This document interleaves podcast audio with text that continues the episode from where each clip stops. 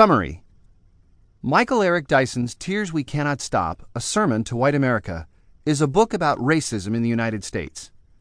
Dyson argues that white Americans need to understand the privilege and power whiteness grants them. They can then take steps to end racism.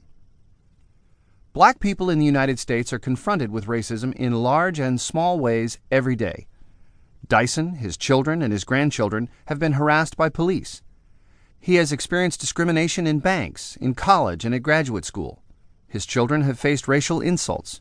His brother was convicted of murder and has spent many years in a prison system that disproportionately targets, convicts, and imprisons black people.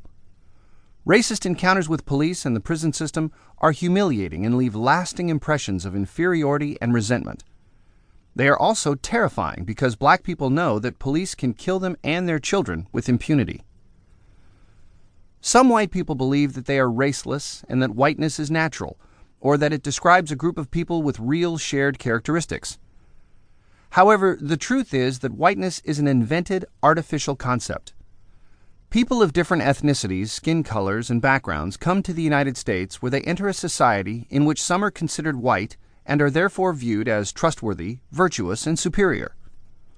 White people resent being reminded that their superior status is based on denigration and hatred of black people. Therefore, white people are often offended by references to race or racism.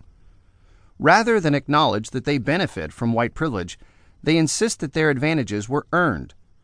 White innocence is fiercely protected and enables ongoing racism.